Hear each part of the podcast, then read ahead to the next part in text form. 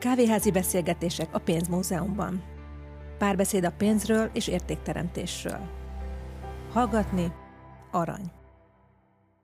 Mindig olyan beszélgető partnert hívok el magamhoz, aki, aki a pénz különböző aspektusait világítja meg nekünk. A soron következő vendégem pedig Varga Sándor, aki hát egy csodálatos utazást tett a gasztronómia világába, a 42 étterem tulajdonosa, aki elképesztő rövid idő alatt egy Michelin csillagot tudhatott a magáénak, illetve ezt a pozícióját tartja is 2023-ban. A dolog érdekessége, hogy Sándor egy teljesen másik iparágból gazdagodott meg, és tulajdonképpen úgy tudott váltani, hogy egy, egy C-vágányon is tulajdonképpen siker sikerre halmoz. Kezdjük az elejéről. Matematikusként végeztél. Hogy született meg a kis gurmé? A Sándor. Ez, ez az elejétől... Ezt kell gyakorolnom. Igen. De, igyekszem. Először is köszönöm a meghívásodat. Másodszor a sikert, sikerre halmozás, azt elnyetúzásnak érzem. De ugye a, a kudarcaimról is lehetne beszélni, az egy három-négy órát folyamatosan. Ezzel együtt visszatérve a kérdésedre, a hogyan született meg a kis gurmé, én azt gondolom, hogy az 1978 környékén született emberek még nem ebben a mai gazdasági jólétben élték a mindennapjaikat, és ezért a karácsony és az ünnepek sokkal nagyobb amplitúdot jelentettek a szürke hétköznapokhoz képest. És mivel én vidéki gyerek vagyok, ezért nálunk a az ünnep az mindig az étel volt. Tehát mi nem kaptunk matchboxokat, meg távirányítós repülőt, hanem édesanyám megcsinálta a kedvenc ételünket, sütött több süteményt, és gyakorlatilag szerintem én egy ilyen tudattalan szinten a, az ünnepet és az ételt, a, amikor mi vendégül láttunk, vagy bennünket vendégül láttak a mamámék, ezt én összekötöttem, és én azt, azt érzem belül, hogy máj napig, amikor én megyek és, és részt veszek a különböző éttermek által kínált varázslatban, akkor én egy picit, picit újraélem ezeket, a, ezeket az ünnepeket. Menjünk vissza abba a nappaliba, ami talán Esztergomban volt. Hol Én születtél? Békés megye vésztő. Békés megyében. Mi volt egy karácsonyi menü akkor, és mi most a családban? Tehát ez szerintem azért az egy érdekes kontraszt lesz. Hát nem, nem lesz kontraszt, ugye, mert ahogy beszéltük korábban, én édesanyámat elveszettem 8 éve, és a testvérem, a hugom az ugyanazt a menüt prezentálja, hiszen nekem ott van egy nagyon erős érzelmi triggerem. Anyukámnak volt egy ilyen receptje, ami gasztronómiai szempontból lehet, hogy értelmezhetetlen is egy picit, tehát ebben aztán több minden van összerakva, de ugye az ember gyerekkorában ezt így megszokja, beköti, összetársítja rengeteg élménnyel, és gyakorlatilag minden egyes alkalom, amikor én lemegyek a hugomékhoz karácsonyozni, és találkozok édesapámmal, testvéreimmel, mi ugyanezt az ételt Sorol, mert hát, ha még valakinek nincs meg a karácsonyi menüsora, és tud meríteni belőle. Én, én ez, ez, ennek igazából a neve, neve tehát mi, mi ennek adtunk egy nevet, ami így a családunkon belül jó hangzik, de ezt így nem publikálnám, és az elkészítése az gyakorlatilag én még soha nem csináltam, és, és nem is akarom, mert hugom ebbe a, a szakértő, úgyhogy mi Nyilván a klasszik, tehát a halászlé töltött káposzta vonal azért erősek vagyunk, de, de nekem az ünnep fénypontja az mindig ez a fogás. Picit mindig édesanyám is föltámad ezáltal. Tehát akkor nem az van, hogy fogod magad beérkezett vállalkozóként, és a 42 étteremből hazarendeled az ételt, és azt felszolgálod? Az az igazság, hogy ugye az Ádám, aki szintúgy Békés megyei, és még, még ezelőtt évekkel mondtam neki, hogy egy picit mindig visszaköszön édesanyám az ő, az ő íz profiljában, az egy, ő általa... Egy lábjegyzetet engedj meg, Barna Ádám, a 42 étterem Michelin csillagos séfje. Tehát az ő általa készített ételek, azok, azok hozzám közel állnak, tehát ö, minden karácsonykor mi ott a konyhán csinálunk halászlevet, tehát nem gurmé Michelin csillagra törekvő halászlevet, és nem gurmé Michelin csillagra törekvő töltött káposztát, hanem töltött káposztát és halászlevet, és én ezekből mindig, mindig kapok. Ezzel együtt mi is csinálunk halászlevet, mamáik is csinálnak töltött káposztát, de, de azért az Ádámnak ezeket a fogásait nehéz, nehéz, nehéz utolérni. Mégse a vendéglátásba kezdtél el tanulni, dolgozni, hanem édesanyád egy másik pályára állított, matematik, programozó matematikus lett belőled. Igen. Hát az édesanyám pályára állított, ez, ez, ez, ez így, így az, hogy ez lett belőlem, abban, abban azt nem édesanyám jelölte ki számomra, hanem ő egész egyszerűen a, a szeretetével és a támogatásával lehetőséget teremtett számomra abban a vonatkozásban, hogy több minden is lehettem volna, ha, ha valami szimpatikus. Tehát én azt gondolom, hogy ő nem, nem mondta, hogy én legyek programozó matematikus, mert ő egy vidéki asszony volt, és azt se tudta, hogy mi ez. Tehát, hogy ő, így, ő neki erről így kb. fogalma nem volt. Tehát, hogy tudta mi az, hogy állatorvos, házi orvos, és így tovább. Tehát, amivel ő találkozott, építészügyvéd mondjuk de, de nyilván ő, ő egy rendkívüli asszony volt, és az ő szeretete és a törődés és a velem való foglalkozása alapvetően kinyitotta a lehetőségeimet a világba. Mennyire messziről jöttél? Milyen lehetőségek voltak egy békési kisfaluban? Soha nem gondoltam azt, hogy valaha én az életemet ott fogom élni. Tehát amikor nyolcadikból laktunk, és a kis hercegből egy ilyen gyönyörű, szép, érzelmes történetet elmesélt az osztályfőnök is, mindenki sírt, és mindenki szomorú volt, hogy most itt vége ennek a nyolc év közös kalandozásnak. Én csak boldogságot éreztem, és az volt az élményem, hogy végre vége. Tehát nekem a, a, a kisfalu által generált fősőkorlát az nyomasztó volt, és nagyon vártam, hogy el, el, elkerüljek ott onnan, de azt gondolom, hogy mivel én abban a szerencsés helyzetben vagyok, hogy hamarabb voltam kíváncsi a matematikára, mint hogy azt nekem érdekké tették volna. Tehát engem már akkor érdekelt a matematika, amikor nem kerültem be ebbe a buta oktatási rendszerbe, ahol egy évig tanulunk tízig számolni, aztán egy évig tanulunk egytől húszig számolni, és aztán egy évig tanuljuk a szorzótáblát, hanem engem érdekeltek a számok, érdekelt a végtelen, érdekelt sok minden, ezért én a kíváncsiság megszületésével mentem ennek neki, és aztán szerencsére olyan tanárokat kaptam, akik ezt nem, nem akarták kiölni belőlem, és ez, ez aztán, ez, ez szerintem településtől független. Tehát ha az emberben megvan a, a kíváncsiság valamivel kapcsolatban, akkor végső soron teljesen mindegy, hogy hova, hova szület és, és, és milyen, milyen családi háttérben, úgyhogy... Tehát csak eltaláltál a programozó matematikus szakra, és azt el is végezted? Igen. Az... Budapesten? Nem, Szegeden jártam. Aha. És amikor e- kikerültél az életbe, mi volt az első foglalkozásod, és jussunk el lassan az első milliódig?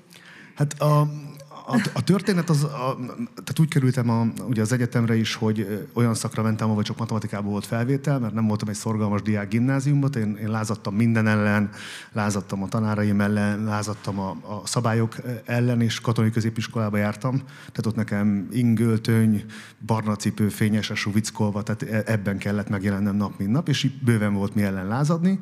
Mert melyik iskoláról beszélünk? A Damjani János Honvéd kollégiumról már azóta ő nincs, de akkor ez egy remek lehet lehetőség volt szegény családból származó gyerekeknek, mert hogy én ott kaptam már úgynevezett zsoldot, tehát ilyen tiszteldíjat, és iskola adta a ruhát, a könyvet, és így tovább, és szegény család, tehát mi hárman voltunk testvérek, szülei munkanélküli, tehát az nem volt egy vidám időszak ott falun, és ez, ez egy rendkívüli választás volt, és aztán elmentem, elvégeztem a egyetemet, utolsó évben még az eredményem is jó volt, még ösztöndíjas is voltam, és az akkori párom, aki szintúgy Szegeden végzett, AETK-n végzett, mind a ketten szerettünk volna Szegeden maradni, mert Szeged ez egy ragyogó város.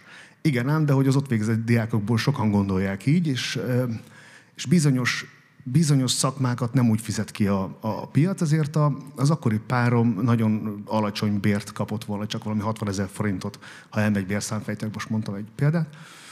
És akkor mi gondolkodtunk azon, mit kellene csinálni, nem volt pénzünk, szüleink nem tudtak támogatni, és hallottuk az információt, hogy vannak ilyen munkerőkölcsönző cégek, hogyha elmegyünk operátornak, akkor kapunk 80-100 ezer forintot fejenként, megkapunk szállást, és az volt a gondolatunk, hogy elmegyünk kétkezi munkát végezni három műszakba, egyikünk fizetéséből élünk, a másikat félretesszük, így spórolunk három-négy hónapig, leszámolunk, és akkor Budapesten ki tudunk venni egy lakást, és ott pedig már végzettségünknek megfelelően kapunk rendes állást. Úgyhogy így is tettünk, elmentünk Esztergomba, ott a Zakori Sanyóba elkezdtünk. A, én, én PVB-t heggeztettem, ez a e, akkumulátornak az egyik része, egy ilyen szallag mellett három műszakba, a feleségem az minőségellenőr lett, és akkor gyakorlatilag ott én abból a gyárból így elkezdtem épül, építeni magam föl, vettem észre lehetőségeket, aztán ott gondolom megálltam a helyem, aztán vettem észre új lehetőségeket, és ennél a cégnél a cégvezető az kötött pár rosszabb szerződést, és láttam, hogy a munkás beszállításban van piacirés, és amire korábban mondtam neked, hogy én az első vállalkozásomat már sikerre vittem, akkor én vettem egy JGD 626-os forgalmi rendszámú 30 éves Ikaruszt, ami, amire reszerződtettem részmunkaidőben három a volánnál dolgozó buszsofőrt, ez a kis Sanyi 18 éves ilyenkor? Ez ilyen 20 valány éves koromban, ez volt az első dolog. Tehát ahogy kikerültem a munkaerőpiacra, mondjuk fél évre rá ezt én már csináltam, és a második hónapban már ilyen 700 ezer forintot kerestem ezzel a történettel, ami akkor nekem iszonyat nagy pénz volt, úgyhogy a buszt vettem 500 ezer forintért, de olyan feltétel, hogy három hónap múlva kellett kifizetnem. Tehát ez volt az első vállalkozásom. Mi volt a fő motiváció, amitől ez ilyen jól sikerült már rögtön az elején? A pénz. Tehát az, hogy nem akartál olyan körülmények között élni, mint a szüleid, vagy mi volt ennek a mozgató? Ne, én egész, egyszer, én egész egyszerűen valahol, tehát nem olyan nehéz szerintem azért a, a világban megfejteni azt, hogy a kényelmesebb élethez pénzre van szükség. Tehát én azt gondolom, hogy ha az ember bármilyen szinten is fontosnak tartja a mérhető dolgokat, tehát mondjuk szeretne egy kényelmesebb autót, egy nagyobb otthont, kényelmesebb cipőt, egy olyan hűtőt, szekrényt, ami tele van akár minőségi alapanyagokkal, ahhoz azért gyakran pénz kell.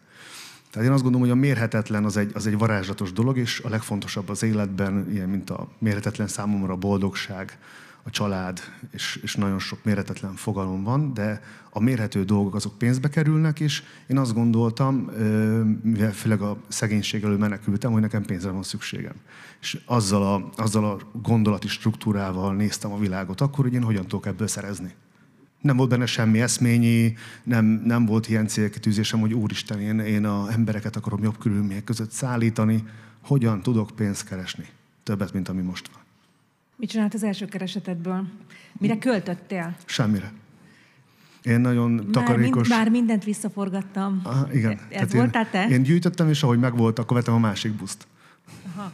Tehát én, én, én azt gondoltam, hogy kell tőke, Ugye nyilván, amikor én elkezdtem vállalkozni, vállalkozóként egy sokkal limitáltabb tudásom volt. Amit a világból értettem és láttam, az, az lényegesen kevesebb volt, mint amit gondolok most, és amit láttam most, és teljesen máshova súlyoztam akkor a, a, a fontosságot egy vállalkozás létrehozásában. De végső soron sikerült, és, és azt gondoltam, hogy az egy, adhat egy vállalkozói szabadságot, hogyha az embernek van tőkéje. Hol tart most a vállalkozás, hiszen ez még regnál a jelen pillanatban is? Hova hát nőtte ki magát? Most, most milyen körülbelül egy ilyen 5 és 6 milliárd közötti forgalmat generálunk, egy nagyon-nagyon szép eredménnyel. Csak ez az egy vállalkozásod van jelen pillanatban? Mi sok mindennel foglalkozom, tehát működik a HR szolgáltatás, de menet közben az volt a, a gondolatom, hogy hogy az élet az, az érdekes, mert ugye a, a munkaerőnek való pihennie is kell, és akkor én ott a térségben fölvásároltam ilyen háromcsillagos szállodákat, ingatlanokat, és menet közben ki, kinőtte magát egy iparág, amelyben szállásszolgáltatást biztosítunk. Egy ilyen 600 ember tudok így, így elszállásolni. Mellette ugye a két étterem, van egy kreatív cégünk, amivel magunknak is dolgozunk, és az Alexander de Gestet is csinálom, és, és az Alexander de Gestre is egyébként egy vállalkozásként tekintek, tehát hogy az, az nem, nem csak pusztán hobbi, hanem az egy én márkaépítés a világban, aminek aztán majd valószínűleg lesz valamiféle haszna.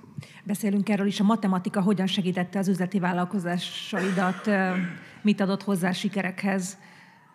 A rendszerekben való gondolkodás, a struktúrák, a... Én sokat gondolkodom azon, hogy hogy mi kell a vállalkozáshoz, hogy mi kell ahhoz, hogy az ember sikert érjen el, és nincs egy kimondott képlet, de szerintem, de szerintem kell, hogy az ember az igazságot lássa. Szerintem, amikor valaki reménykedik a sikerben, és valaki vigasztalja magát könyvekkel, az, az ritkán találkozik az igazsággal. Szerintem az egyik és legfontosabb, hogy találkozzunk azzal az igazsággal, amivel csak lehet, mivel irracionális lények vagyunk, ez egy nagyon nehéz feladat és aztán ezt az igazságot, amit összeszedtünk, valamiféle modellbe helyezzük, és erre végezzünk egy optimum számítást. Én azt gondolom, hogy, hogy a gimnazista matematikában van ez a szöveges egyenlet, hogyha Gergőnek van két banánja, Julinak van három dinnyéje, és így tovább, és így tovább, akkor mennyi gyümölcs van az osztálynak, hogy a vállalkozás legtöbbször egy, egy szöveges egyenletrendszer, amit nekünk kell fölírni. Tehát egy vállalkozónak szerintem valószínűségszámítást kell végezni a jövőre vonatkozóan, egy vállalkozónak halmazelméleti kérdésekkel kell foglalkoznia, egy vállalkozó rengeteg leképezést csinál, egy vállalkozónak értenie kell mi az, hogy eloszlás függvény, mik a fontos dolgok, mik a kevésbé fontosak, értenie kell mi az, hogy parató elv, így tovább. És én azt gondolom, hogy ez lehet, hogy erős, de szerintem a, a matematika az univerzum nyelve, és egy sikeres vállalkozás pedig az univerzum része. Tehát valaki a piacról, ami egy egészen törvényszerű ö, szintér akar megélni, akkor, akkor az univerzum nyelvét, hogyha egy picit jobban beszéli, mint az átlag, az, az mindenféleképpen előny. Ezért nincs a vállalkozásokba bukásra ítélve, aki matekból nem annyira jó. Én azt gondolom, hogy, ö, hogy igazán sikeres vállalkozást ö, és ezt úgy hívja egyébként a, a matekban jó, hogy a józan paraszti ész. A józan paraszti ész legtöbbször az, az matematikát használ. Tehát a józan paraszti ész, az édesapámnak is egy ilyen jó erős józan paraszti esze van, de ő keresztrejtvényt fejt, érdekli a sakk, tehát hogy nem matematikus, és, és, és a számtanig jutott el, de, de kell, hogy értsen az ember a számokhoz. Szerintem a számok elmélyült ismereten nélkül igazán nagy és sikeres dolgot létrehozni nehezebb. Van két gyereket, három? Három. Három gyereked, amikor őket így az életbe próbálod eligazítani, vagy a vállalkozásokról tanítani nekik valamit, akkor mik azok az alapok, amelyeket lefektetsz? Ugye vannak kisebbek, nagyobbak? Nem tanítok a vállalkozásról semmit, tehát én, én nem is lehet. Én azt gondolom, hogy bizonyos megfejtéseim vannak, amiket én igaznak hiszek, ezeket, ezeket így vitára bocsájtom, tehát hogy ha úgy van, akkor mondjon ellent azt, azt, azt, azt bátran állítom mindig, és, és azt kérem is tőlük, hogy a nyelv, a művészet, a testnevelés, a matematika. Tehát azt gondolom, hogy nem tudom, milyen lesz a világ, nem tudom, milyen lesz a világ tíz év múlva, azt gondolom, hogy a globalizált világban nyelvet beszélni az előny lesz, azt gondolom, hogy egy egészséges fizikai testben élni az egy nagyon komoly előny, azt gondolom, hogy a művészeti oldala az embernek, tehát a, a, a szép érzék, a harmónia iránti iránti fogékonyság, az egy, az egy nagyon fontos skill, ugye bárhova vetődik az ember, és tényleg úgy tekintek a matematikára, hogy, hogy az, a, az az univerzum nyelve, tehát az egy, az egy nyelvvizsgával fölérő történet. Tehát eh, én, én ezt a feleségemnek szoktam viccelni ezzel, hogy, hogy nekem van egy nyelvvizsgál matematikából. Hogy tartott karban a matematikai tudásodat? Talán sakkozol valahol, azt Minden említetted. nap sakkozom. Tehát a matematikát úgymond én, én nem gyakorlom, tehát komplex valószínűségszámításokat már nem végzem, de mivel folyamatosan figyelek és egyszerűsítek és becslek, ezért használom, tehát azt gondolom, hogy van egyfajta matematika használatom, a YouTube-on pont tegnap is matematikával kapcsolatos csatornát néztem, ahol ezt a coin paradoxot magyarázta ez matematikus, és egyébként meg minden nap játszok mondjuk 10 partit, most mondtam valamit. Kivel? Online emberekkel, akik, akik épp ráérnek. Tehát ilyen régi módi elvben nem, hogy vannak partnereid, leülsz velük. Nincs, nincs időm egyeztetni időpontot, és nincs időm hosszút játszani sajnos. Aha. Tehát egy sakmeccs az 3-4-5 óra, és én rászoktam erre a gyorsra. A gyerekekről beszéltünk az előbb, a nagyobban mit látsz, milyen irányt vesz az életük? Vállalkozók lesznek, vagy betagozódnak egy, egy céges világba én, én azt, gondolom, azt gondolom, hogy ez megjósolhatatlan, és, és igazából én nem is feltétlen kívánom mindenkinek az, hogy vállalkozó legyen, tehát én a saját gyerekeimnek sem egyébként feltétlen. Szerintem vállalkozni az nem a boldog élet titka, és szerintem sokszor vállalkozóként nehezebb megtalálni a boldogságot, mint, mint amikor az ember kap egy struktúrát és keretrendszert. Tehát az a fajta szabadság, amit a vállalkozás nyújt, az, az, az sokszor egy nagyon erős kényszer, és egy, és egy nagyon komoly stressztűrést vár el a, a, a művelőjétől. A kislányom most úgy néz ki, tehát 17 éves, Firenzébe készül, erős matekból, anyanyelvi szinten beszél angolul, azt így magától nem járt a tanárhoz, tehát ő nagyon tehetséges kislány, és most elméletileg érdekli a belsépítészet, de hogy ez így lesz-e öt év múlva, azt, azt, azt én nem tudom megjósolni, de alapvetően azt gondolom, hogy nem is érdekel, mert azt gondolom, hogy egy változó világban csödekeket kiverni, az inkább hátrány, mint előny. Tehát a híres célkitűzés, ugye ezt mindenki érvel mellett, hogy nagyon fontos a célkitűzés, szerintem nem, hogy nem fontos, hanem szerintem káros. Ma hány embernek adsz munkát, vagy hány család élete múlik rajtad? Tehát, hogy hol tartunk? Nagyságrendileg ilyen, szerintem ilyen 700, 700 embert foglalkoztatok, éttermestől, mindenestől. Uh-huh. Körülbelül. Kicsit nyergeljünk át az éttermedre, vagy a Michelin csillagosra. Egyszer csak úgy kell fel az ember, hogy most már kerestem annyit, hogy élhetek a hobbimnak? Na, nagyon érdekes ugye, hogy a, a vállalkozásnál ö, az emberek azt gondolják, föl kell az ember, így azt mondja, hogy pénzre van szükségem, ezért én elkezdtem ezt csinálni, és akkor én itt gazdag leszek. És közben így vállalkozok. De hogy a vállalkozás az nem egy tanrend. A vállalkozás az nem egy maratonfutás, ahol az embernek van egy edzésterve, azt megcsinálja, és le fogja futni a maratont bárki. A vállalkozás az egy sokkal érzékenyebb dolog. Nem, nem lehet tervezőasztalon megtervezni egy 5 milliárdos vállalkozást minden, minden embernek.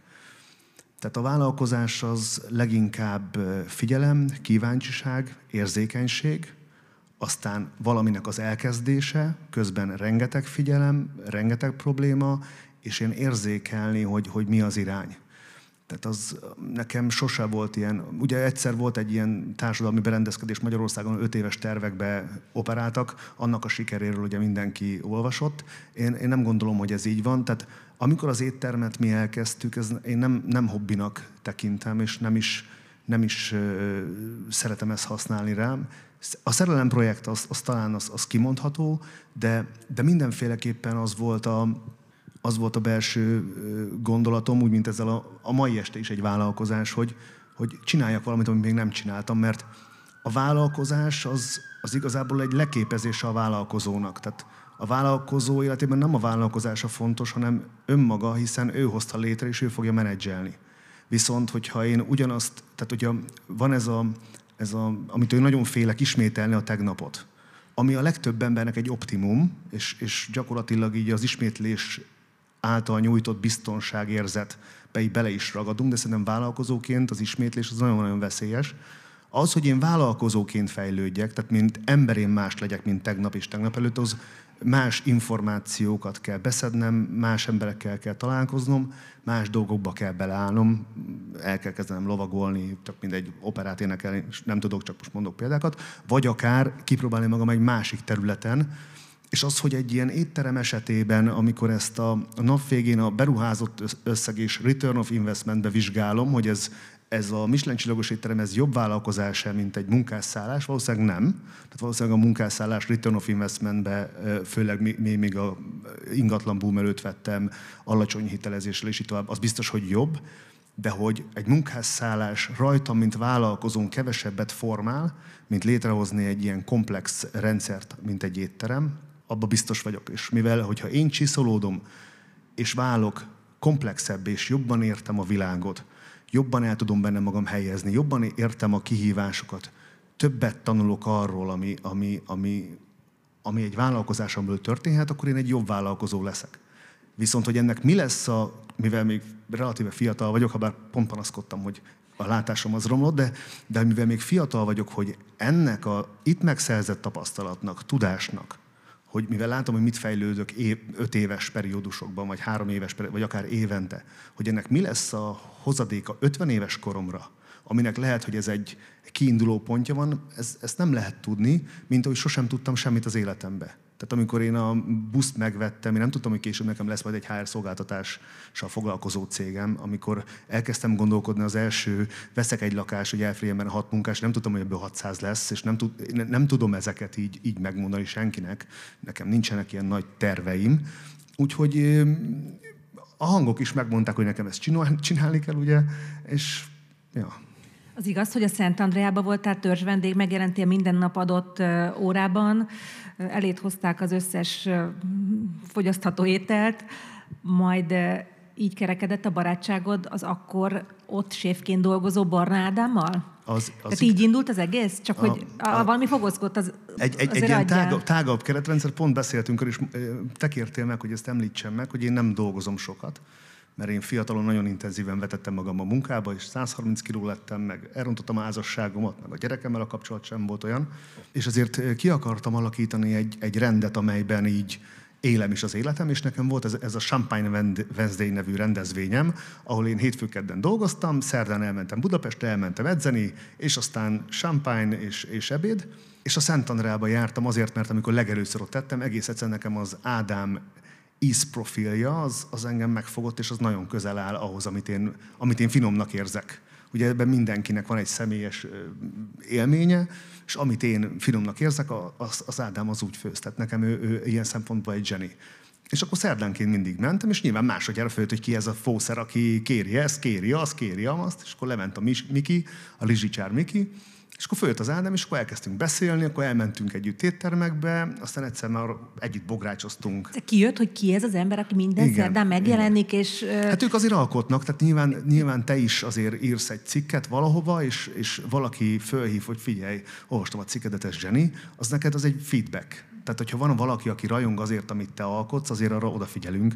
És ilyen szempontból az Ádám, mint alkotó, én meg az alkotását élvező, ez, ez mindig egy, egy lehetőség a kapcsolódásra. És mivel még jó vendég is voltam, gazdasági vonatkozásban is. Mondj egy átlagos szerdai cechet. Nem. Miket hagytál ott? Sokat. Volt, hogy sokat, volt, hogy kevesebbet, de szerda ebédkor kevés nálam jobb vendég volt. Az, azt gondolom. És akkor ebből lett egy barátság, majd egy. Hova futott ez ki? Hát lett egy, lett egy barátság, és ahogy, ahogy, ahogy korábban mondtam, de nyilván ezt nagyon nehéz ezeket a belső szimbólum, belső szimbólumaimat szavakban kifejezni, úgyhogy ez még érthető is legyen.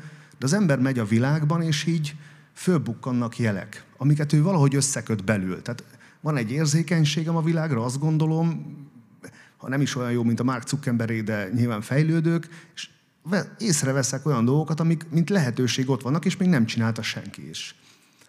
Itt volt egy ingatlan, amit én már tíz évvel ezelőtt gondoltam, hogy milyen jó étterem lehetne ott, de közben ezt aztán valaki felújította. Várjál, hogy kerülünk Esztergomba hirtelen? Én Esztergomba mentem el a Sanyóba dolgozni, és én azóta ott élek.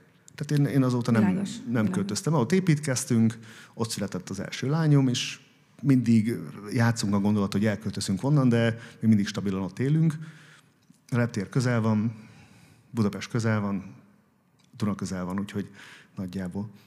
Na, visszatérve, és akkor volt egy étterem, ahol a, ahol a üzemeltető panaszkodott, a tulajdonos panaszkodott, az Ádám pedig már nem érezte olyan jól magát a Szent Andreába, és volt három ember, akinek így tudtam segíteni a, a problémáján, és közben pedig, mivel a gasztronómiával volt ez a különös viszonyom, és nekem már korábban volt egyszer egy éttermem, ezért, ezért mondtam neki, hogy nem csinálunk ott valamit közösen. Mondta, hogy de. Eljött, megnézte, leültünk a Mikivel, elmondtuk neki, hogy van egy ilyen terv, és akkor... Majd írtatok egy Michelin csillagos étlapot.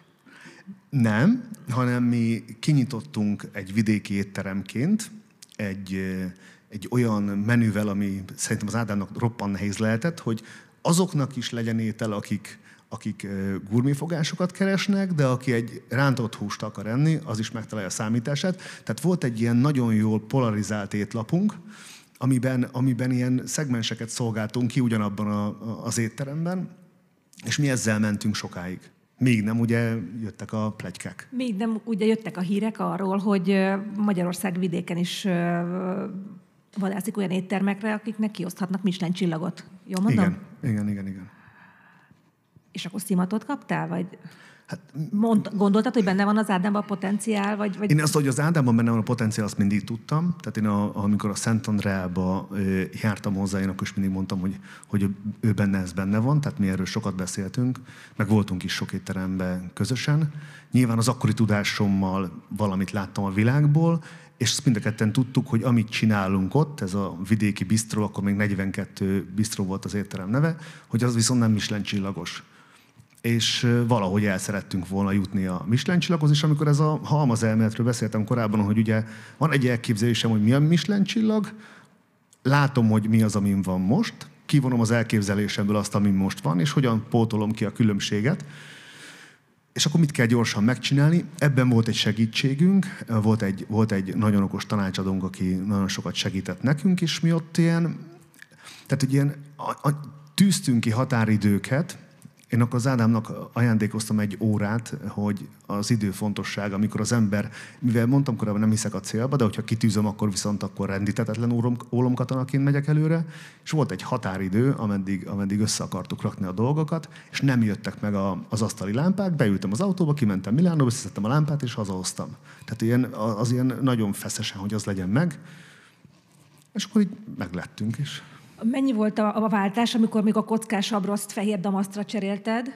Sose volt kockás abrosz. Jó, most érted, a, a, a, tehát, hogy, a, tehát, hogy mennyi, mennyi időt adtál neki, uh, illetve honnan tudtad, mi a Michelin csillagos minőség? Te honnan tudtad? Edukáltad magad folyamatosan? Én, én, mindig, én mindig sokat utaztam, tehát nekem a, a, az utazás, a szabadság, a világ megismerés az mindig egy ilyen nagyon-nagyon fontos része volt az életemnek. Tehát én 1999-ben kimentem három gyerekre vigyázni Angliába, hogy egyetem mellett nyelvet tanuljak és világot lássak, és ott két autista kisfiúval, meg egy kislányjal ott éltem a hétköznapokat, tehát nekem én ezért áldoztam, hogy én, én a külföld engem az mozgatott. És gyakorlatilag én mielőtt mi éttermet csináltunk, én rengeteg Michelin csillagot láttam. Több helyen, három csillagokat, kettőket, nagyon sok egy csillagot, és azért az embernek van egy, van egy elképzelése. Azóta ez már sokat változott, nyilván, tehát, tehát látom, hogy mit gondoltam akkor rosszul, és most uh, mit gondolok jól, de én tudtam valamit, az Ádám azt tudott nagyon sok mindent, és találtunk egy embert, aki segített nekünk abba, hogy még hozzátette azt, amit ő gondol. Tudsz mondani öt olyan dolgot, amitől Michelin kompatibilis egy étterem? Tehát, Re- hogy... Rengeteg apróság. Na mondj egy Tehát ugye a Michelin azt mondja, hogy ő az, ét, az étel alapján ítél. Mégis azért Európában nagyon kevés olyan Michelin étterem van, ahol csak van egy nagyon jó finom étel. Tehát Ázsiában van ilyen, van olyan kifőzde, ahol, ahol kapnak egy Michelin de azért azt gondolom Európában Michelin csillag egy picit mindig komplexebb, mint, mint amit a Michelin mond, ezt gondolom én. Tehát mi elkezdtük fejleszteni az étlapot, az étlapnak a komplexitását, az alapanyagok minőségét, a tányérokat, ugye, amit ott látunk, a, a szervizt, a szervizben részvevő költözékét, a borlapot, az asztalterítőt, az asztalterítő minősítét, a visszavarrását, hogy van bevarva a sarokba, hogy fog ropogni a, a szalvéta, milyen anyagkeverékből, mennyi lem van benne, melyik mosoda csinálja. Tehát csak a, csak a szalvéta mondjuk az egy, az egy két hónap, mire az, az, az olyan amikor az ember a semmiből jön. Hol találtál szalvétát? Hol, hol kell Anyagokat rendeltünk, próbavarrás, tesztelés, mosoda, és mikor egyszer csak jön a, jön a tanácsadó, és mindenki azt mondja, hogy ez most olyan szalvéta, amit, hogyha az ember leül, akkor ez minőségileg hat. És akkor egyet kipipáltál a és akkor, és akkor minden ment, Ádám közben észt a tányért.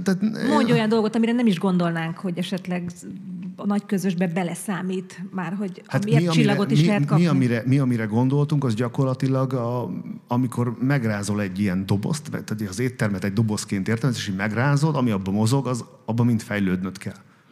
És akkor ez, ez csak a tárgyi eszközök, és akkor ott van a személyzet, az alkalmazottak, a hogy töltök vizet, hogy most oda megyek, így rámarkolok, és akkor... Tehát ugye ezek a, ezek a kis finomságok. Az a rengeteg folyamata, amiből összefésülöd azt az élményt, hogy te a végén kapsz egy ételt, és az hogy teszik le az nagyon sok mozdulatból áll, amin, amin mind csiszolni kell. Tehát egy, ez egy folyamatos, azóta sem befejezett csiszolódás. Mi az, amit manapság tesztek hozzá? A, van az Ádámnak ez a számomra, így tudok fogalmazni, legendás, de nyilván ez mindenki dicséri a saját lovát, de én tényleg odáig vagyok és nem én találtam ki, és nincs is benne munkám, de hogy a, a, van egy ilyen nyári töltött káposztája, aminek szerintem a 32. verzióját tálaljuk most, amin ő mindig csiszol. Tehát, hogy ez olyan, és egyre modernebb, és egyre, egyre izgalmasabb de hogy a szervizbe, a szerviz meetingbe, hogy akkor azt hogy mondjuk, hogy hogy legyen a prezentáció, mi legyen a testtartás, a borpár, mi legyen a borpárba, melyik pohárba, hogy, tehát tényleg. Tehát akkor volt két hónapotok, hogy átálljatok erre az üzemmódra? Mint hogyha valahol lesz... Ö, nem két hónapot, mert bezártunk ott, tehát ott mi dolgoztunk ezzel egy... Decemberben bezártunk, és ott azt hiszem márciusig. Tehát ott mi átalakítottuk a helységet, asztal, szék, világítás, burkolat, konyha, beszerzők. Majd megnyitottatok, és jött a Covid? Mi, a Covid az bennünket még az elején kapott el. Tehát amikor mi meg akartunk nyitni a bistró koncepcióval, akkor gyakorlatilag november... A nyitóbuli egyben a záróbuli volt. Igen, november 8-án van a nyitóbuli, és november 5-én kellett bezárni az éttermeknek. Aha. Akkor volt időtök a nüanszoknak a én, én, élve, én élveztem azt, tehát nyilván ott volt egy ö, anyagi helyzet, de ugye ez a vállalkozónak egy nagyon fontos ismérve, és nagyon nagy különbséget tesz vállalkozó és vállalkozó között a, stre, a stressztűrés. Tehát ott, ott, ott nagyon, nagyon kell érezni azt, hogy, hogy a pánika most nem segítek itt a helyzeteken, és, és én ezt jól tudtam, tehát összességében jól tudtam megélni, mert le volt zárva a, a, a világ, tehát gyakorlatilag bezártak bennünket, azt az én sas lelkem nagyon nehezen kezelte, de én minden reggel Barna Ádámmal kávéztam, és mondtam neki, hogy Ádám, kenyai pörkölésünk volt épp akkor a kávéfőzőbe, volt egy lamarzokó kávéfőzőnk, volt szép porcelánunk, és reggel bementem, és mondtam Ádámnak, hogy a világ le van zárva, de mi a világ legjobb kávéját isszük. És akkor ott mi megittuk, beszélgettünk, és így ennyit tudtunk csinálni. Tehát, hogy nem kifejezetten szoktam sokat aggódni az, amit nem tudok kontrollálni, úgyhogy... Légy határoz meg, hogy az mennyi volt, amikor, amikor átfordultatok egy profiligába. Hát a, legin, a legintenzívebb része az, az, az, szerintem lehetett egy három hónap. Mikor jelent meg ehhez képest a Michelin ellenőr? Mi, amit, amit gondolunk, hogy lehetett, szerintem, tehát nem illik beszélni, de mi három, három, három esetre tippelünk, és milyen 2023 van? 2022-ben volt kétszer. Ez a, ez a mi, mi érzésünk. Felismerted? Ott ültél bent, láttad? Vannak, vannak erről? Nem. Születtek már legendák? Hát erről amit, a házon ami, belül, amit hogy ki, mi, ki lehetett, amit az mi, mit csinált? Amit mi gondolunk, ugye, ha most itt lenne egy kenyai csoport, aki nem beszél magyarul, az gyanús lenne, hogy ők miért vannak itt, nem? Tehát, hogy a halmaz elmélet szempontjából kicsi a valószínűsége. Nálunk ott vidéken, ahol, ahol a vendégek hétköznap nem olyan nagy számba érkeznek, és általában nem Angliából is nem egyedül, az, az mindenféleképpen már egy érdekesség. Tehát amikor ott a, egyik kislány mondta, hogy jegyzetel az emberke, akkor az úgy érzed, hogy, hogy ő, ő, ő nem biztos, hogy a szomszéd faluból jött, de ugye van egy ilyen legenda, és ez nagyon fontos, hogy el, el, el, el mindenki elgondolkodjon egy ilyen picit, hogy van egy étterem, ahol 180 alapanyagból csinálnak 9 fogást. Tehát egy iszonyat komplex összefésülési történet. Ezek vagytok ti? Ezek vagyunk mi. És uh, ugye mindent a maximumon csinálunk minden nap. Ami azt jelenti, hogy ha otthon egy háziasszony karácsonyra csinál egy beiglit, törekszik a lehető legjobbra. Ha azt mondom, hogy most jön egy Michelin csillag, sem tud jobbat. Hiszen alapvetően azt csinálná. Tehát teljesen mindegy, hogy mi összeállunk egy struktúrával, van egy borlapunk, van egy éttermünk, van egy berendezés, van egy munkaruhánk, van egy szalvétánk, van egy asztalterítünk, van egy tányérunk, és van egy séfünk, akinek az élete, egészen eddigi életében az összes tudás ott van a tányéron, hiszen mi egy kapitalista vállalkozás vagyunk, aki abból él, hogy katarzist okoz a kedves vendégbe. Tehát mi nem tudjuk, nem tudjuk a megúszást, hogy eljön hozzánk, és akkor adunk 50 ezer forint egy rántott húst, és hát így jártál legközebb nem jössz, mert úgyis majd a repülőgép hozza a turistákat folyamatosan. Tehát, hogy nem, nem, tudunk, nem tudunk mit csinálni, nem tudunk ilyen nagy dolgokat kitalálni, nem írunk, az étlapunk fönt van a honlapon, nem tudunk kaviárba áztatott aranyporral bevont fehér szarvasgombát adni két kilót, aminek mondjuk nincs értelme, csak így most soroltam valami butaságot, mert hogy, mert hogy ugye van egy, van egy teljesítmény, amiben mi törekszünk mindig a legnagyobbat leadni. Tehát az, hogy ezt kérdeztetem valaki, és láttátok, hogy ki az ellenőr, és teljesen mindegy, mert nem tudsz többet. Tehát, hogyha most itt van egy Michelin ellenőr, én most nem tudok jobban válaszolni a kérdésekre, ennyit tudok sajnos, úgyhogy ö, ilyen az ember. Akkor minden nap gyakorlatilag a maximum kell pörögni? Én azt gondolom, a tudásatok hogy igen. maximumát kell adni? Én azt gondolom, hogy, a, hogy az, egy, az egy jó emberi élet, ahol az ember erre törekszik. Aha. Étteremtől függetlenül. Tehát én ritkán, ritkán él, élem meg úgy az életemet, és ritkán cselekszem úgy, hogy hát igen, tudom, hogy most tudnám ezt 10 pontosan is, de ma csak ez 6 pontosan, mert az, én nem tudom, hogy úgy hogy lehet élni, vagy hogy én, én nem szeretem ezt. És hogy motiválod az embereidet erre? Mert ez azért kell egy motivációs rendszer is, hogy ez minden nap egy 10 per 10-es skálán elérje a, hát, tetejét. Ugyan nyilván óriási szerencsém van azzal kapcsolatban, hogy van az Ádám akit nekem nem kell motiválni. Tehát, hogy az Ádámot én nem tudom arra biztatni, hogy akar jobban, mert ő is akarja. Tehát hogy az, az hogy, hogyha egy séfet itt el kellene kezdeni motiválni, hogy fú, de jó lenne, hogyha jobban főznél, az, az, ott, az ott nehéz ügy. Tehát ugye ez a, a, a csillagnak az egyik kulcsfigurája az ő, ha nem a legnagyobb kulcsfigurája. És, és összességében azért igyekszünk olyan emberekkel együtt dolgozni, akikben a szakmai kíváncsiság, az alázat azért nyomokban, nyomokban fellelhető, hiszen, hiszen eleganciát, kifinomultságot, motivációval tanítani embernek azért az roppan nehéz.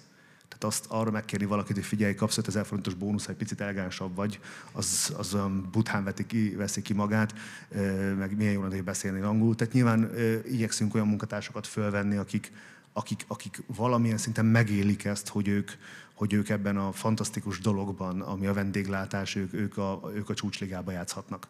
Mesélj a, a nagy napról. 2022. november 3-án hirdették ki a Michelin csillagokat Magyarországon először úgy, hogy abban már vidéki éttermek is szerepeltek. Van egy jó sztorid, mi már korábban beszélgettünk egy évet talán, és ott elmesélted, hogy elmentél a gálára, és ott rögtön egy matematikai összefüggést kifigyelve jöttél rá, hogy itt ez meg lesz, ez a csillag. A, a, a történetet csak azért, mert szerintem ez is egy érdekes ö, dolog. Ugye a gála az csütörtökön volt, és nekünk a héten az volt a tizedik csillagunk, hiszen én az Ádámmal ilyen edukációs utakra szoktam járni, meg a, a projektem kapcsán is nézünk éttermet, és azon a héten volt egy étterem látogatásunk Bergamóba, volt egy Rómába, és volt egy Firenzébe. Tehát hétfőn Bergamo, kedd Róma, szerda Firenze, és mi csütörtök reggel beültünk az autómba, délután háromkor Esztergom, átöltöztünk vissza az autó, föl Budapest,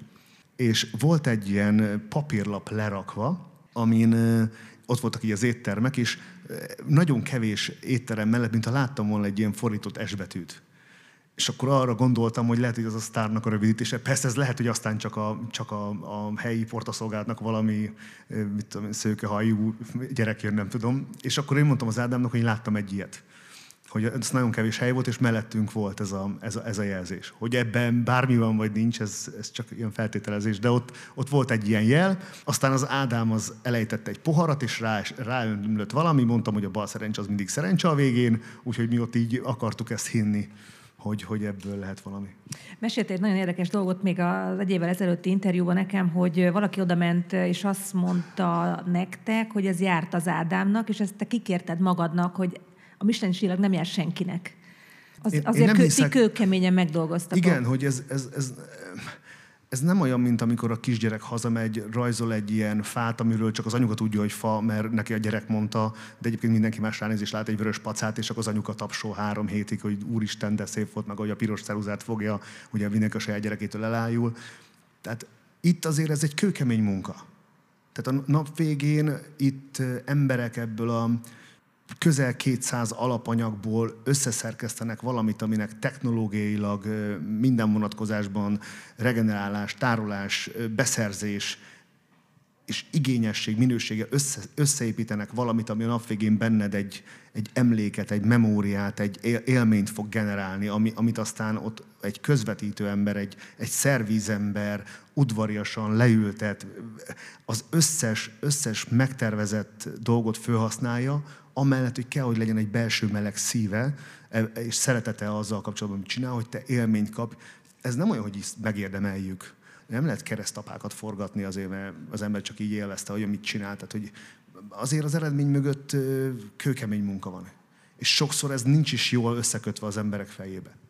És főleg most, amikor minden Michelin ajánlásos étterem is már Michelin csillagról beszél, mert most a Michelin szót azért most már használjuk, és akkor két csillagos séf megy ide, oda megy, a csillagot az étterem kapja, abban iszonyat pénz, iszonyat elhivatottság, elképesztő munka, és egy ott dolgozó séf egész éves, egész életre vonatkozó tudása, tapasztalála van benne. Aki még nem járt nálatok, annak hogy ajánlanád a figyelmébe az éttermet? Tehát, hogy hogy csinálnál szoktam, kedvet? Én mindig azt szoktam mondani, hogy én nagyon, egyszer, nagyon jók vagyunk. Tehát, hogy amikor így, amikor így csak ugye bizonyos, bizonyos szavak ellettek így amortizálva, de hogy a belső megélésem pont az Ádámnak most épp két ételt készített, és a születésnapomat, ami nemrég volt ott ünnepeltem, és mutatta, hogy miben gondolkodik, és mondtam, hogy ez még mindig, mindig óriási lépéseket tesz, amit én, én veszek észre. Tehát nem biztos, hogy ha, ha valaki külső szemmel nézi ezt, akkor látja, hogy ez óriási lépés, de én nagyon büszke vagyok arra, amit ő, amit ő, amit ő csinál És én egész egyszerűen mi, milyen nagyon jók vagyunk. Tehát, hogy így aztán ehhez ki lehetne találni hangzatos történeteket, meg pont beszéltem itt az egyik úriemberrel, hogy az étterem mennyire a történetmesélésről szól, és vannak ezek a fashion elemek, amikor, amikor a világ legjobb étterme, ami föntartható, de viszont private jettel repülnek New Yorkból oda, és olyan karbonlábnyommal üzemel, hogy, hogy a legfenntarthatatlan étterem is gazdaságosabban működik, mint, mint az. De hogy a, a story, ez az esztelen story és az esztelen összehazudozás azért ez, ez itt, is, itt is van, mert a vevőnek azért szüksége van ezekre a nagy dolgokra nagyon nehéz, nagyon nehéz ezekkel a, ezekkel a történetekkel versenyre kelni. Mi egy ilyen nagyvilági éttermet csináltunk egy kis világba, ahol, ahol, a, magyar, ahol a magyar konyha ö, nagyon erős hagyományait ötvözzük ö, mindazzal, amit mi ebben a globalizált világban tapasztalunk. Talán így. A megtartás is ugyanolyan fontos. Ugye most megtartottátok a csillagot. Igen. Mi a cél? Ö, minden, mindenféleképpen szeretnénk nagyon erős egy csillag lenni, tehát azt, azt nem szeretnénk elveszíteni, azt én kudarcnak élném meg. Tehát az most már, hogyha ennyi munkánk van benne, azért ez jó lenne. És ö, mi folyamatosan ö, csiszoljuk magunkat. Azt gondolom, hogy a két, voltam egy-két két csillagba, szerintem a két csillagos éttermek nagyon erősek, és ö, mi reálisan ezt a közeljövőben nem tűzhetjük ki tehát én, én, én azt érzem, hogy nagyon jó irányba tartunk, de hogy, hogy ez jövőre lehet-e két csillag, azért ilyen, ilyen álmaim nincsenek, és, és nem, is, nem is akarok ebbe beleállni munkában, emberanyagban, és így tovább. Mi egy nagyon erős egy csillag vagyunk, és ez, ez, ez, ez szerintem nekem így jó. Egyébként Esztergom mit tett hozzá? Ez sikerült volna vajon Budapesten is? Sikerült volna Békés Csabán? Én, én azt gondolom, hogy... Tehát a környezet mit tesz hozzá ehhez? Szerintem semmit, tehát hogy így most csak azon gondolkoztam mindig, hogy ezzel most bántok-e meg valakit, de, de nem, itt bejön egy étterembe, ahol, ahol az ajtó mögött a mi világunk van. Ez, ez várostól független. Tehát én azt Tehát gondolom, ez lehetne hogy... Encsen is, mint hogy az anyukám mondta, is megcsinálta magát. Ez, egy... ez lehetne, igen. Tehát én azt gondolom, hogy a, a tányér és, és a, az, aki kihozza, és az egésznek a hangulata, az, az beszél az, hogy most ez milyen városban van, nem hiszem, hogy különbséget generál. Jó, mennyi idő telt el az első gondolattól, hogy nekem lesz egy minőségi éttermem odáig, hogy egy Michelin csillag? Hát a Michelin csillagot akkor, a, a, a Michelin csillag egész egyszerűen nem is fogalmazódott meg bennünk, amíg, amíg arról nem hallottunk, hogy ilyen lehet, hogy, le, tehát, hogy lehetőség az, hogy vidéken is lesz. Ugye ez, ez, amikor mi megnyitottunk, ez nem volt lehetőség, így nem is álmodoztunk vele. Amikor ez, ez elkezdődött a, a híresztelés, hogy, van egy ilyen törekvés, hogy a Michelin kiterjeszti a, a guide-ot, és nem csak, nem csak Budapestet fogja nézni, akkor én mondtam az Ádámnak, hogy van ez a, ez a helyzet, és hogy te szeretnéd-e. És én ugye, én, én ugye nagyon sokat, és nagyon sok embernek mesélek a célkitűzés veszélyeiről, és én mondtam neki, hogy ha ez, ez cél lesz, akkor én ezt rendesen fogom csinálni, viszont akkor én, én átmegyek mind, falon és bármin, tehát én nem, én nem tudok úgy, én, én amikor célt kitűzök, én nem, nem ilyen álmokat, hogy majd az, de jó lenne, meg mi lenne, hogyha, és így tovább, hanem akkor én, én tényleg oda megyek, és, és mondtam az Ádámnak, hogy ez, ez, ez feszültség lesz, ez, ebbe, ebben lesz majd néha indulat, a, a, meg tud jelenni a célkitűzés következményeképpen az erőszak az emberbe, tehát az nem mindig ilyen játékos, könnyed, lazaséta, és hogy ezzel együtt megyünk el. És mondta, hogy hajrá. Úgyhogy lehetett ez egy másfél év. Uh-huh.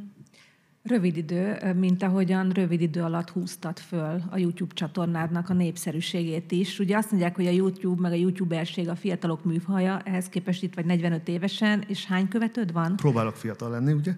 Így ezzel is. Most jelenleg 181 ezer. Ezt hogy csináltad? Mi a, mi a YouTube csatornád lényege, mit csinálsz, hova jársz, éttermeket látogatsz? Három csillagos éttermeket látogatok. Kizárólag? Kizárólag. Nem, bocsánat, nem, mert azok a nagy formátumú helyek, amik még nem érték a három csillagos minősítést, valószínűleg a koruknál fogva, azokat megnézem. Tehát vannak olyan csillag nélkül helyek, mint az Iris, ami most nyílt fél éve, ahol a harmadik napon már ott voltam, és az Alchemistben most voltam két hónapja, amíg egy kétcsillagos, de egyébként egy fantasztikus hely, és Dubajban van szintúgy egy kétcsillagos India, amiről csináltunk anyagot, ami szintúgy két csillag, de két éves étterem, de zseniális. Többnyire három csillag, igen. Bemész a három csillagba, kísérnek kamerák, vagy nem, senki Aki nem látta még a csatornádat, senki. melynek én, címe... Én, én megyek be vagy az Ádámmal, vagy a feleségemmel, vagy az egyik barátommal, fogom a kis telefonomat, és azzal én így indulok, és veszek föl mindent, ami érdekes. Aztán én azt, azt én hazahozom a kreatív cégünkbe, és ott nagyon tehetséges fiatal emberek ebből megcsinálják azt, amit a végén a néző lát. Tehát akkor az önmagad fejlesztése, illetve a, a, a séfednek a fejlesztése, ez mi, mi mindig... Mi, mi, mi célt szolgál? A közízlésformálást? Mi mindig nagyon-nagyon sokat jártunk, és, és sok étterembe, tehát én, én egy elég releváns véleménnyel rendelkeztem már ezelőtt három hónap is, vagyis azt hittem magamról, leginkább így az igaz. Azt hittem magamról, hogy releváns véleményen rendelkezek, ezt hittem már három éve is, folyamatosan ezt hiszem, de aztán mindig, amikor eltelik három év, rájöttem, hogy amit akkor tudtam, ugye az milyen halvány ahhoz képest, amit most látok. Tehát valószínűleg most, most is igaz, hogy a legmagabiztosabb állításom is butaságnak fog tudni öt év múlva.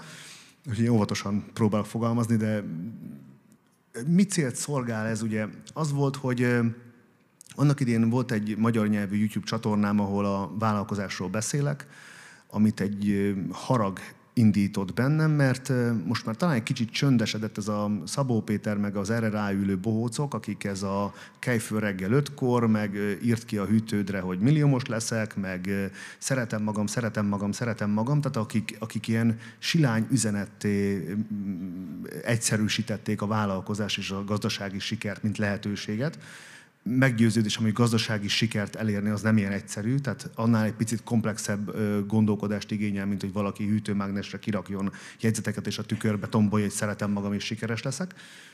És én azt gondoltam, mivel nagyon kevés olyan információt láttam online, amikor egy vállalkozó, aki valamiféle sikert mégiscsak azért elért, elmondja, hogy ő mit gondol a vállalkozásról, ezért azt gondoltam, hogy én ezt így megfogalmazom és amikor ezzel a tanácsadóval elkezdtük a munkát, egyszer így beszélgettünk, és mondta nekem, ha már téged ez a YouTube ez így érdekel, akkor úgy is járod ezeket az éttermeket, miért nem csinálsz ezekről, ezekről felvételt? És, és gyakorlatilag én bennem ez a mérlegelés, de ez, ez sokszor, sokszor érzem, bizonyára minden embernek a közönségben is van ez a pillanat, amikor tudja, hogy valami igaz, hogy, hogy ezt csinálni kell, mert az olyan, az olyan könny, könnyedén is jól, jól, jól rezeg benne, és amikor ezen elkezdtem gondolkozni, és a harmadik este keltem fel úgy hajnal három, hogy hú, de izgalmas, ez, ez nagyon izgalmas, ez nagyon jó lehet.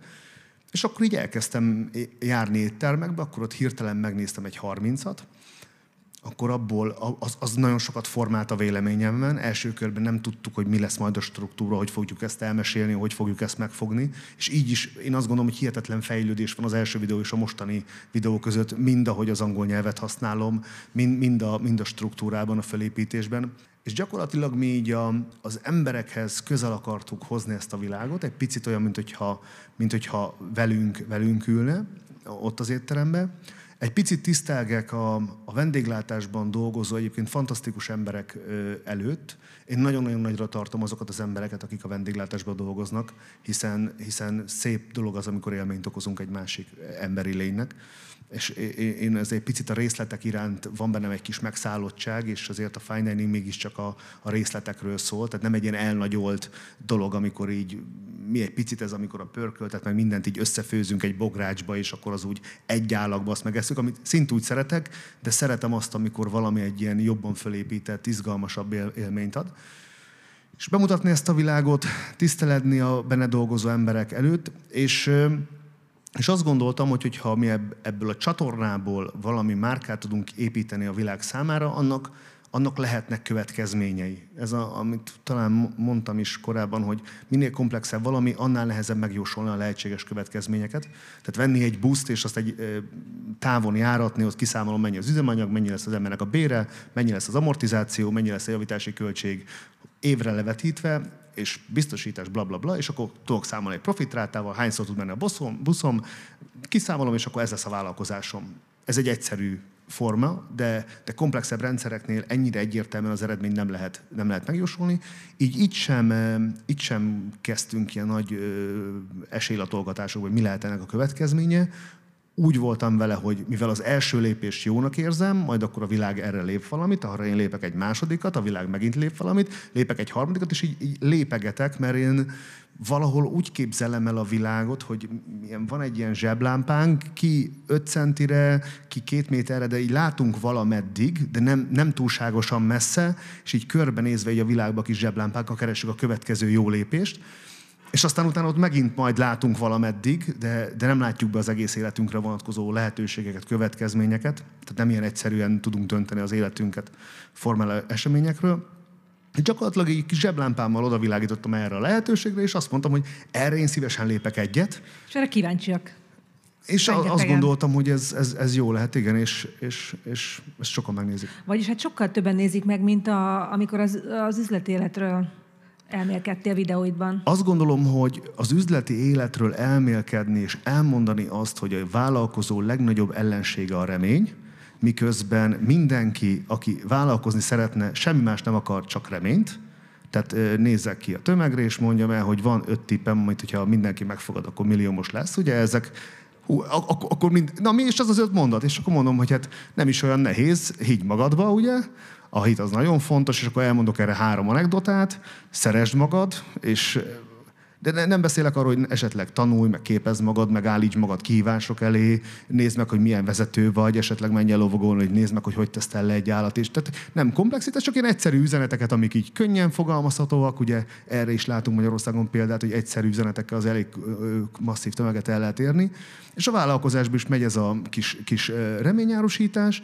És az az üzenet, hogy ne reménykedj, mert akkor nehezen találkozol a tényleges lehetőséggel és a jövővel, az, az nehezen tudja a reményt be, berobbantani. És mivel az volt a csatornának a lényeg, hogy pont a reményt vegy el az emberektől, meg a bullshit de ugye a nap végén az emberek nem biztos, hogy vállalkozni akarnak, hanem az első lépés, hogy beszélhetek arról, hogy vállalkozó leszek majd, hogy ennek a nyugalma, ennek az, ez az álmodozás. Tehát, hogy én, én amikor a csatornát csináltam, én, én arról beszéltem, amikor az ember fölkel, beteszi a fogvédőt, és megindul a harcba mert eredményt akar. Nem, én nem meséltem senkinek, hogy én majd ilyen vállalkozó leszek, én majd ennyi pénzt fogok keresni, hanem én csináltam. És én látom ezeket a különböző ilyen vállalkozói körök vannak, eljönnek a fiatalok, fölöltöznek abba a ruhába, amit ők úgy gondolnak, hogy ilyen vállalkozóhoz méltó, és akkor mesélnek így az álmaikról, meg majd hogy. És akkor ez egy tök cuki, csak tudom, hogy ki az, aki egyébként meg gyakran pénzt és az, az nem jár ezekre a történetekre. Úgyhogy az egy réspiac volt. Nyilván azt gondolom, hogy a világ bizonyos vonatkozásban legelitebb dolográról mesélni, az megint csak egy réspiac. Tehát a három Michelin csillagos éttermek világa, bemutatása az nem egy olyan dolog, ami széles körben mindenkit érdekel. Tehát Magyarországon szerintem a három mislencsillagos éttermek bemutatása iránt lehet, hogy érdeklődik 2000 ember, lehet, hogy 5000, nem tudom. És akkor jött a gondolat, hogy én ezt angol nyelven szeretném, hogy ebből egy, ebből egy széles réteget érjünk el. És ez egy nagyon jó döntés volt. Villámkérdések szekció, így a végére. Mennyit busz havonta ezen az éttermen, éttermesdén? Változó. Most legutóbb az éttermen veszítettem egy milliót. Ez, ez egy baráti ahhoz képest, mert többre, többre gondoltam. És ez nem sok azért. Az, az nem, és főleg úgy, hogy mi, mivel van egy kis hotelünk mellette, tehát mi nyáron mi nyerességgel megyünk, így összességében, hogyha a beruházást elkülönítem magamba, tehát mennyi pénzt fektetek be, tehát ma jött meg a, a champagne allokáció, amit tudok venni, és ez egy nagyon-nagyon szemérmetlen összeg.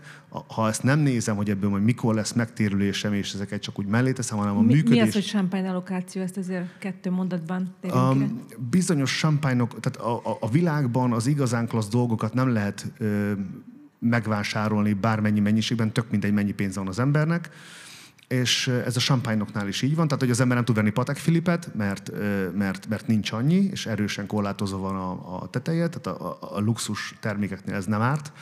Ezért, ezért a champagne is egy olyan, és jellemzően a jóbor az egy olyan termék, amiből nincsen sok, és mivel évjáratos, ezért, ezért bizonyos értéket tulajdonításítanak hozzá az emberek, tehát mondjuk egy 1996-os Krug Claude Ambonnéból van összesen 3000 palack, és mondjuk a 96 az szerintem a valaha volt legjobb évjárat, most mondtam valamit, és ennek az ára szépen megy föl. Ez egy kicsit tőzsde, és amikor én akarok ilyet venni, akkor tök mindegy mennyi pénzem van, annyi pénzem van, mint Elon Musk, akkor sem tudok venni 4000 palackot, mert nem volt összesen annyi.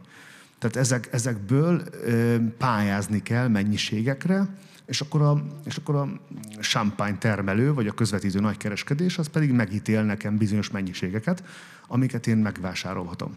Megvásárolhatok. Uh-huh és pont ma kaptam meg a, az allokációmat az egyik ilyen nagy kertől, ami, ami, ami nekem egy picit befektetés is, picit ilyen a champagne nekem szerelem is, úgyhogy ha én ezeket magamhoz számítom, úgyhogy a Michelin csillaga, ami én azt gondolom, és itt, itt valószínű, hogy keresek egy ilyen, keresek egy ilyen irracionalitást, de nagy pénzt ezzel keresni nem fogok. Tehát, hogyha itt amortizációkat, meg ilyeneket összeírnék, meg a én munkaidőmet, meg ezeket, akkor az, az nagyon csúnyán néznek egy papíron. Tehát, hogy az, a, az, amiért én egy órát dolgozom a másik cégemben, azt felszorzom, akkor szerintem lehetetlen. Ez nem is feltétlenül erről szól, de szerintem mi működési költségbe talán pluszosak vagyunk egy éves, egy éves vonatkozásban. De ez azt kell, hogy, hogy nyitvatartásotok is különleges, tehát nem minden nap, mi egyfajta nap, mi menüt... Egy, egy, egy csapattal megyünk, négy napot vagyunk nyitva. Egy és... menüt lehet enni, ha beül mindenki Igen. este nyolckor, és azt nincs variáció. Nem is tudjuk, tehát nem tudjuk tárolni. Tehát mivel ehhez a, ehhez a kilenc az ennyi alapanyaggal dolgozunk, ennek a tárolása, mozgatása, regenerálása, tehát, hogy ez egy, tehát nagyon izgalmas a, a Michelin világ, ugye a legizgalmasabb talán a Geránium, ahol 40 vendégre 40 szakács főz. Tehát, hogy ez, ez de ott ugye tényleg csipesszel rakják a tök magot most és akkor a Fibonacci-t kirakják belőle, tehát ugye nagyon beteg dolgok vannak. Tehát ugye a komplexitása miatt ez nem olyan, hogy két ember megfőz egy nagy kondérba, és akkor jönnek a kedves vásárlók, és akkor merül kanál, és így tovább, hanem ez egy... Ez Mindenki egy... leül nyolckor, és Hát nem, Tízig nyilván egy a, élményt. a, a foglalásokat szétosztjuk, de igen, tehát az az, a, tehát komplexitásban 30-40 ételrel készülni, az több, mint mesés lenne, de ilyen nincs. Ki az, aki üzletember, akinek adsz a véleményére, szavára, elismered a sikereit, tudsz belőle építkezni, merítkezni? Én ö, a, nem is feltétlen üzletember, inkább mint gondolkodó. Tehát akik, akik rám hatással vannak, és a, egyik az a Krishnamurti nevű ö, filozófus, ő, ő már nem él, őt, őt nagyon nagy szeretettel figyelem, és talán a világ gonélet legbölcsebb embernek gondolom.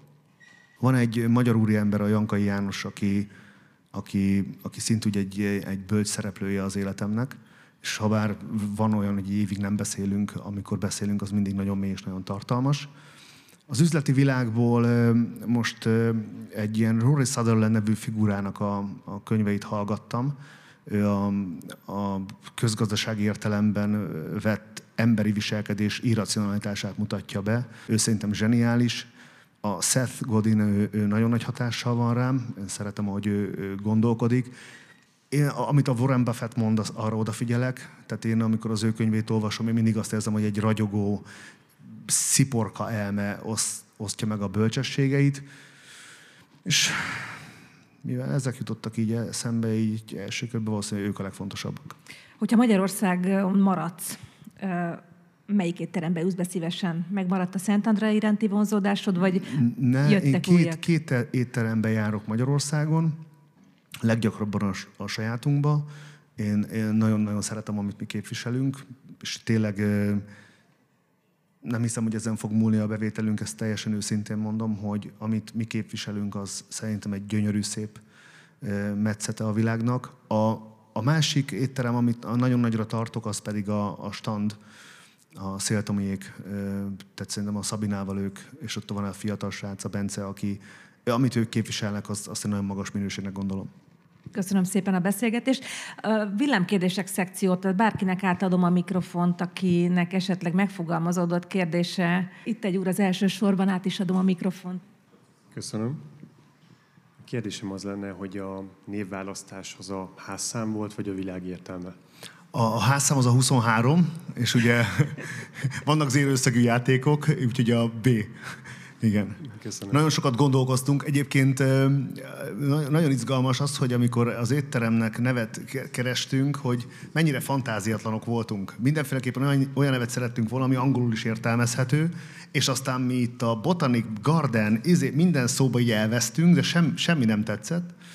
És akkor ez a 42, ez az egyik ismerősömnek volt így a szavajárása, ez egy picit, picit, picit az életértelme, és meg egy picit le van szarva, mert úgyis az életnek van egy értelme, ami felé törekszik, és úgy sincs rátásunk, és akkor ezt bedobtuk így a közösbe, hogy 42, és ez mindenkinek tetszett.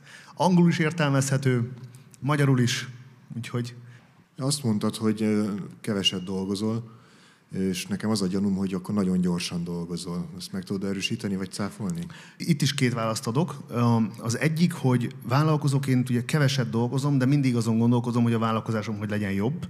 Tehát gyakorlatilag itt, itt nincs ilyen, hogy kicsöngettek a munkából, és akkor tehát most hazamegyek, és ennyi.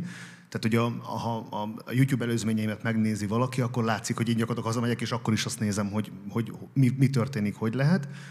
És ugye a kérdés, szoktak érteni, hogy meg azt mondják, hogy de jó a kérdés, és ezt még sosem mondtam, vagy lehet nem mondtam, és ezt ki is akartam próbálni. Nagyon jó a kérdés, mert a Szonyának mondtam, hogy én amikor dolgozom, akkor viszont nagyon fókuszáltan, nagyon lényegre törően, elképesztő energiával, nagyon erős szenvedéllyel megyek abba az irányba, amibe, amibe, amibe szerintem mennem kell, és ez azért tud megvalósulni, és a Szonya mondta, hogy talán tanácsot is adhatok, azért tud megvalósulni, mert én tudom azt, hogy nagyon kevés dologhoz értek, ezért mindent, amiben tehetségtelen vagyok, vagy alkalmatlan, azt kiszervezem olyanoknak, akik abban tehetségesek, és ezért abban a szerencsés helyzetben vagyok, hogy legtöbbször csak azzal kell foglalkoznom, amihez értek, amihez értek, azt meg szeretem, mert sikerem van benne, és gyakorlatilag abban meg gyorsan is haladok.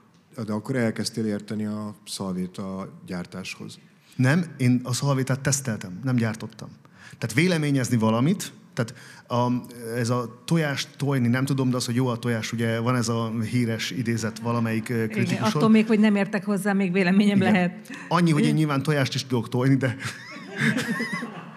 Szóval, szóval nem, én a szalvéta, a szalvéta kapcsán ö, ö, ilyenkor elmondom, hogy szerintem keressünk mosodát, elmondja a tanácsadó, hogy kik azok a, a textilgyárosok, hol vannak azok a varradák, és aztán leülünk, ez így néz ki, ide van így rakva, ez jó. Ez most úgy áll, nem esik össze, nem műszálas, nem ez a műsejem érzetű, van benne egy, van benne egy textúra. Tehát ez, a, ez egy ilyen...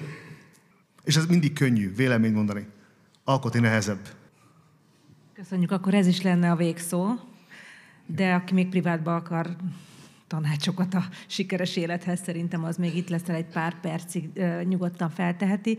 Nagyon szépen köszönjük, hogy elfogadták a meghívásunkat. Egy hónap múlva kiberbiztonságról fogunk beszélgetni. Várjuk Önöket akkor is. Köszönjük. Köszönöm szépen.